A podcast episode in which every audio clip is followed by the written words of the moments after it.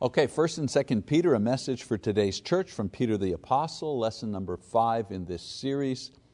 Uh, title of this lesson, The Meaning of Grace, which is service. And if you're following along in your Bibles, 1 Peter chapter 5, beginning in verse 1. So this is our, our final lesson in our series on the various meanings of grace using the epistle of 1 Peter as our text. We will be moving on to 2 Peter in our next lesson. Okay, so so far we've said that Peter has understood very well the idea of grace, having witnessed the grace of God in both of its main concepts. One, the grace of God seen in the person of Jesus Christ. So Peter you know, has witnessed the grace of God because he uh, was a witness of Jesus and his life. And so uh, this has worked itself out in his life because he's seen the gracious way that God has patiently selected the Jewish nation and has nourished and protected it throughout history in order to bring Jesus onto the world scene. Uh, he's seen the love that God has displayed in allowing Jesus to die for our sins, and then, of course, raise Him from the dead to show that Jesus is God and that He had the authority to forgive sins and save man from eternal salvation. When we talk about this, we talk, it, we talk about it because we have learned it from the Bible. When Peter talks about this, he talks about it because he is an eyewitness of these things happening. Uh, Peter, as I said, was an eyewitness to all of these events that demonstrated God's grace in saving mankind. Again, for us, we read about it, for Peter, he saw it. And then the second way that Peter understands grace and writes about it here, uh, Peter also understands the idea of grace from a personal perspective as he himself experienced the changes that God's grace worked in himself and others who believed in Jesus. So his first epistle is a description and explanation of what grace means to the one who has been touched by it because of their salvation in Jesus Christ. So in the last couple of weeks, we have uh, studied these, the things that happen to people when they are touch, touched by the grace of God. For example, grace means a sense of security for those, for, uh, from, from the fear of condemnation for those who are saved. Uh, grace means a spiritually sober lifestyle because we're no longer addicted to sin and the world. Uh, grace means a, a willing submission to God's will in every area of life and the peace that comes with this type of submission. Grace means uh, living in harmony and love with others who have experienced God's love and salvation. And then grace means suffering at times because those who are saved from the world are no longer welcomed in it at times because of their affiliation with Jesus Christ. Okay, so today we're going to look at the final meaning that Peter ascribes to grace. Um, the last thing he says that grace does to our character when it touches us, and that is grace means servanthood, or grace means service. Now there's an old saying that goes, we have been saved to serve, right? We've been saved to serve. And the idea is that the purpose that God extends His grace in order to save you is so that you will become a channel through which His grace can reach others uh, to save them. And so our faith and our salvation finds meaning and satisfaction as we begin to find ways to serve God in the work of seeking and saving other people. So grace affects us how? Well, it affects us in the way that we begin to serve God and the fact that we do want to serve Him. So Peter uses the ultimate example of God's grace working in service in the church, and that is working in the lives of the leadership of the church, the elders of the church. A person could not aspire to a more meaningful or gracious role in God's kingdom than to serve his church as an elder. So Peter specifically chooses this group to demonstrate how God's grace leads people uh, into the service of the kingdom. So Peter, he doesn't describe the work of an elder in, in this particular epistle because he assumes everyone knows that eld, uh, what an elder's role is uh, and that it is one of, of service. Uh, it's left to Paul the apostle uh, in 1 Timothy and Titus, not only to describe the elder's character, but the work that the elder does. Uh, uh, teaching, offering hospitality, encouraging the church, defending against false doctrine. Peter the apostle goes into these details, and so therefore Peter does not uh, in his particular epistle. Peter, on the other hand, reminds them that part of an elder's role also is to lead. And he uses this opportunity to teach his readers not only that grace produces leaders who serve, but uh, uh, leaders who serve in a particular way. Now, there may have been some confusion as to the authority and role of the elders, and Peter explains that grace produces leaders who serve in the Spirit of Christ, and he explains what that means in the following uh, chapter, in chapter 5.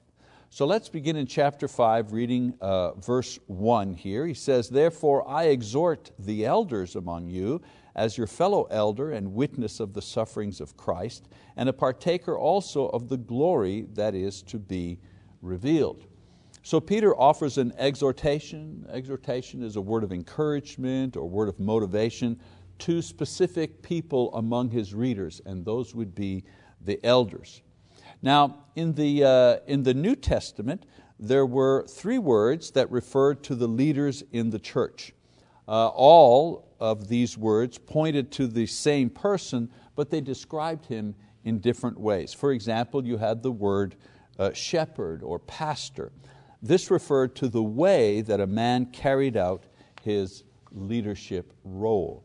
You know, the imagery of the shepherd, you know, the imagery of caring and, and, and protection and nurturing, you know, th this was the image of the shepherd. Um, and this was used to describe the men who were to lead the church. How? By, by shepherding the church, and, and to do this by caring and nurturing and, and, and through protection. And so we get the word pastor from this word and from this idea. Um, another word is uh, bishop or overseer, episkopos. Uh, this was a word that stressed the authority given by God to this man, to this uh, individual if he qualified for this kind of service. Sometimes this word is used to describe the leader or the shepherd who is leading the church. Uh, the word referred to the fact that the overseers were responsible for the work within the church. And so this word um, uh, demonstrated the, the, the, the, the uh, authority that this individual had or these individuals had. And then another word, elder or presbyter. This particular word was used to describe the very same person as the others, but it was in reference to this person's maturity and experience. And so within the very same phrase, you could have all three words, but they all refer to the same person. For example, elders exercising oversight in pastoring their flock. There are the three words used to describe the same group of people, the same man or same group of people. Now what happened is with time, these terms were given to different people doing different jobs with different levels of authority. Um, and, and, and this is what we have today in various denominations, so on and so forth. You know, the term pastor, the pastor does, usually is the local minister. The bishop is kind of over several congregations or a particular area, and then you have archbishop and you know, things like that. Those, those terms today refer to different people um, with different levels of authority and responsibility, but it was not like this at the very, uh, at the very beginning. Okay? In the New Testament church, all of these terms refer to the very same persons elders, shepherds, pastors, overseers, bishops, presbyters, all of these were leaders in the local church, and the terms all refer to the very same person. Now, there's always more than one of these in each congregation when we read in the New Testament, and their authority was always limited to the local congregation. So you could have two, three, five, ten elders, but they were overseeing, they were managing, leading, if you wish, the work in one congregation. When you read through the New Testament, you never see an elder of one congregation go and be the elder of another congregation. You don't see the elder of one congregation being raised to the point where he is an elder over several congregations. Those were things that were added according to men's ideas uh, much, much uh, later. Okay? And so Peter recounts himself among this particular group because aside from being an apostle, right? One who had been called by Jesus himself and witnessed Jesus' baptism and His death and resurrection. He was that, he was an apostle, but he also served as an elder in the church at Jerusalem. So based on his role as inspired apostle and his experience as an elder, he teaches them how grace affects the service of those who lead in the local church. So one of the things he says about them um, is, uh, not just about them, but one of the things he says to them is, shepherd willingly. And so we read in chapter five, beginning in verse two, it says, uh, or he says, shepherd the flock of God among you, exercising oversight, not under compulsion, but voluntarily, according to the will of God. So what does he say? He tells them to shepherd, right, to feed the flock, take care of the flock, that's their job. He says the flock belongs to the shepherds and they are responsible for the direction and the feeding and the protection of that flock. So they have help in doing this, right? Deacons, preachers, teachers, saints, but it's still their flock and they're the ones who will answer to God for the souls won or lost, not these other ones. The deacons are not responsible for the souls, it's the elders that are responsible for the souls. Now, in connection with this, he also says that they are to shepherd willingly. And so do your job, right? Shepherd the flock. But shepherd willingly, not grudgingly. It should be a work that is eagerly done, not something that the elders have to be reminded of or pressured into. It should also be done according to God's will. And, and then he explains how, uh, you know, how that is. You know, he says, shepherd according to God's will, and then in the next verses he explains what is the will of God as far as shepherding is concerned. And so first he says, well then shepherd for spiritual reasons verse uh, 2b, he says, shepherding the flock of God among you, exercising oversight not under compulsion but voluntarily, according to the will of God, and here it is, and not for sordid gain but with eagerness. So how, how is shepherding according to the will of God? Well, shepherd for spiritual reasons to start with. You know, there are lots of reasons some would want to lead in the church, prestige, pride, Perhaps someone likes to exercise power, they like to get their way, and so it's good to be an elder. And perhaps for financial gain, especially those who preach and teach in leadership. Peter says that grace motivates men to become elders because they are eager to give something, not eager to gain something. He also tells them to shepherd by example. Verse 3 Nor yet as lording it over those allotted to your charge, but proving to be examples to the flock. So, how does the Spirit want leaders to lead? Mm, by example. In the world, a promotion means that your job is to organize and direct others to do the heavy lifting and to do the dirty work. In the church, Becoming an elder means that a man takes on the responsibility of acting like Christ so that others will know how Christ would act in a given situation. Elders exercise authority through teaching, through encouragement and loving example, and, and are not to act like lords or kings. You know, they, they do it. Let, let a, the elders are saying, let us show you how to do this, not you must do this. Uh, how does the Spirit want elders to lead? Peter says they should shepherd with hope. Verse 4. Uh, he says, uh, And when the chief shepherd appears, you will receive the unfading crown of glory. So the work is demanding, but the reward is great because the elders will receive from the supreme shepherd the highest of honors. You know, there's always a discussion about the degrees of rewards you know, in heaven. But the book of Revelation describes the throne of God surrounded with what? Surrounded with elders, and then with saints, and then with angels. Grace creates a leadership that is different than the world. a leadership that is in harmony, that eagerly wants to serve its charge without complaining. A leadership submitted to God, a leadership that leads by example and not by decree, and a leadership with its eyes fixed on a heavenly crown, not a worldly crown. It means they lead with hope and joy, not with fear or doubt or, or negativeness. Now, you don't lead in a vacuum, do you? You need a, a proper response from the congregation in order to have a successful spiritual leadership. And so Peter explains that grace also affects not just the leaders, but it also affects the congregation and how they should respond to godly, gracious leadership. So he begins by saying, This is how the Spirit wants the leaders to lead.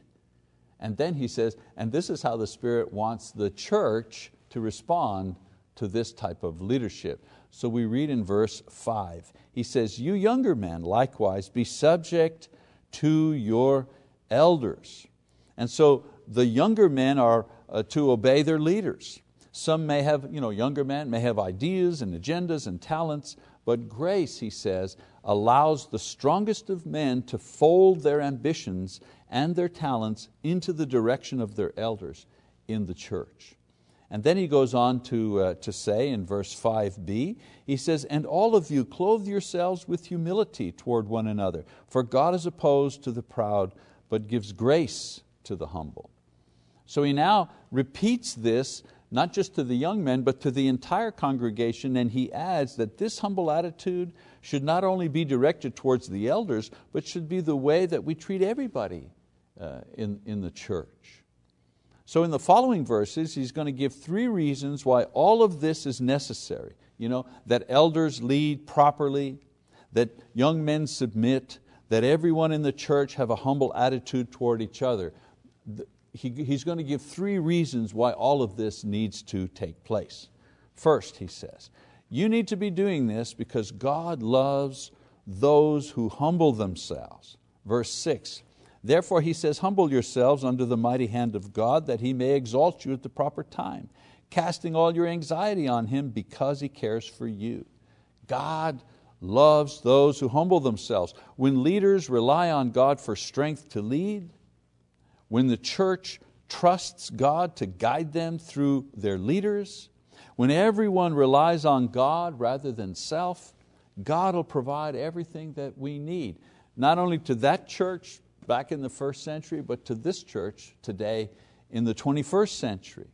And so grace enables us to humble ourselves before God, before our church leaders, and before one another. And that's a good thing because God loves to see this happening. Secondly, he says, another reason why leaders ought to be doing what they do and the church ought to respond to them the way they should is that the devil is looking for the proud. Verse 8, be of sober spirit, be on the alert. Your adversary, the devil, prowls around like a roaring lion seeking someone to devour. So, humility in leadership and in the congregation, that's not a curse. He's not saying this in order to punish people. He's saying this because it is the way to avoid the devil who eats proud people for lunch, so to speak. You know, the big favor that grace does for us is that it enables us to give up pride that leads to destruction and cultivate humility that keeps us safe from the evil one and out of his reach. That, that's the advantage that we have in humbling ourselves. Not only pleasing to God, why pleasing to God? Well, because you know, we save ourselves from being destroyed by Satan, and God you know, doesn't want that to happen. All right, uh, the third reason why leaders ought to lead the way they lead, we ought to respond the way we respond, is this. This particular attitude will be rewarded. Verses 9 and 10, he says, But resist him, firm in your faith, knowing that the same experiences of suffering are being accomplished by your brethren who are in the world. After you have suffered for a little while, the God of grace, who called you to His eternal glory in Christ, will Himself perfect, confirm, strengthen, and establish you. So he says this attitude will be rewarded. You know, that leaders lead the way they should, congregation answers the way it should. This is not a, an easy thing to maintain for leaders and followers. Some Christians in Peter's day were being martyred because of their faith and humbly accepted their death without giving up hope. The reason for this is that God Himself was perfecting and assuring and strengthening and establishing them in the kind of faith necessary to accomplish this. Accomplish what? Well, accomplishing the fact that they remained faithful even while they were being persecuted. So Peter says that God will do the very same for all those who allow the grace of God to create a humble heart in them. And so we get on to verse 11 here, and um, uh, Peter has a doxology. Doxology is a, a kind of spontaneous praise. Let's read that in verse 11. He says, To Him be dominion forever and ever, amen. So at the end of his teaching, he finishes with an expression of praise and reverence to God as he ponders the things that he has just said, knowing that God has given this to him uh, in order to share with those he is writing to. Now, the letters in those days, of course, as I've mentioned before, had the greeting at the end, and this letter is no exception. We read uh, verse 12, he says, through Silvanus, our faithful brother, for so I regard him, I have written to you briefly, exhorting and testifying that this is the true grace of God. Stand firm in it. So this letter was probably delivered by Silvanus, and in this verse he gives the summary or the theme of his entire epistle. This is what the grace of God is all about, he says. You know, it's about security and sobriety and submission and suffering and service. Remain firm in these ideas and remain firm in these practices. Verse 13, he says, She who is in Babylon, chosen together with you, sends you greetings, and so does my son Mark. So the church in Rome um, is referred to as Babylon here, and his disciple and the one who served as his secretary, Mark, you know, Mark who wrote, John Mark who wrote the Gospel of Mark, right? Well, he's the secretary. He's writing this for Peter. Uh, so Peter says, you know, I send you greetings, and so does Mark send greetings. And then uh, verse 14 finishes it up, says, Greet one another with a kiss of love, peace to you all who are in Christ. So a final greeting and encouragement, you know, the holy kiss, even Peter talks about that. Of course, in those days, the men kissed the men, the women kissed the women, the men did not kiss the women you know, that, that were not their wives. Okay? This is the idea of their greeting. Peace, of course, for those who are Christians. So uh, we've spent you know, several, several weeks uh, studying uh, this particular epistle to find out what exactly. What do we, what's the takeaway? Well, we, we wanted to find out two things. First, that the grace of God, that's what saves a person, the grace of God because of God's kindness, He offers us forgiveness through Jesus Christ based on our faith in Him. That is a kind act that He did. And everything that He did in order to, you know, to, to, to make sure that that took place. You know, the whole history of the Jewish nation, the life and death and burial of Christ, the church, so on and so on. All of that is a testimony to God's kindness and goodness toward us in offering us salvation in Christ through faith. And then the second thing, two things we find out, uh, that the grace of God changes a person. So the grace of God saves a person, the grace of God changes a person.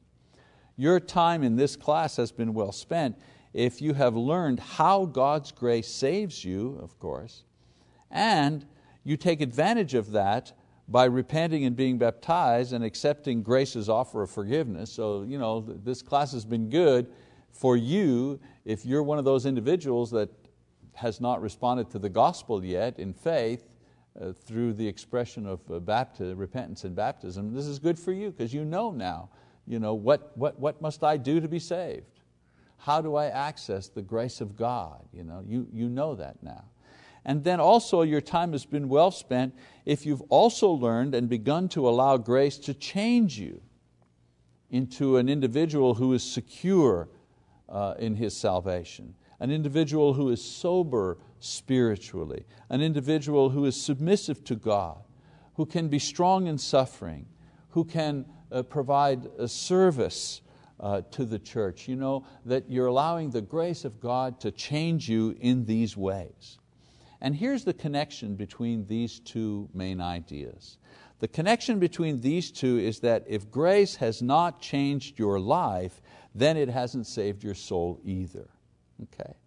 The salvation of your soul is witnessed by the change in your life. There has to be a change to witness the salvation because that's what the salvation is all about. The salvation is there in order to change you. If there's no change, there's no salvation. Okay? So uh, I encourage you, if any one of these ideas is something that you need to understand more deeply, more perfectly, certainly you can all, always ask me uh, questions about that. And we're not out of uh, Peter's epistles yet. We're going to continue with his second epistle, uh, which I call Peter's last sermon. We're going to continue with that on, on our, uh, in, our next, uh, in our next lesson. Thank you very much for your attention, and we are dismissed.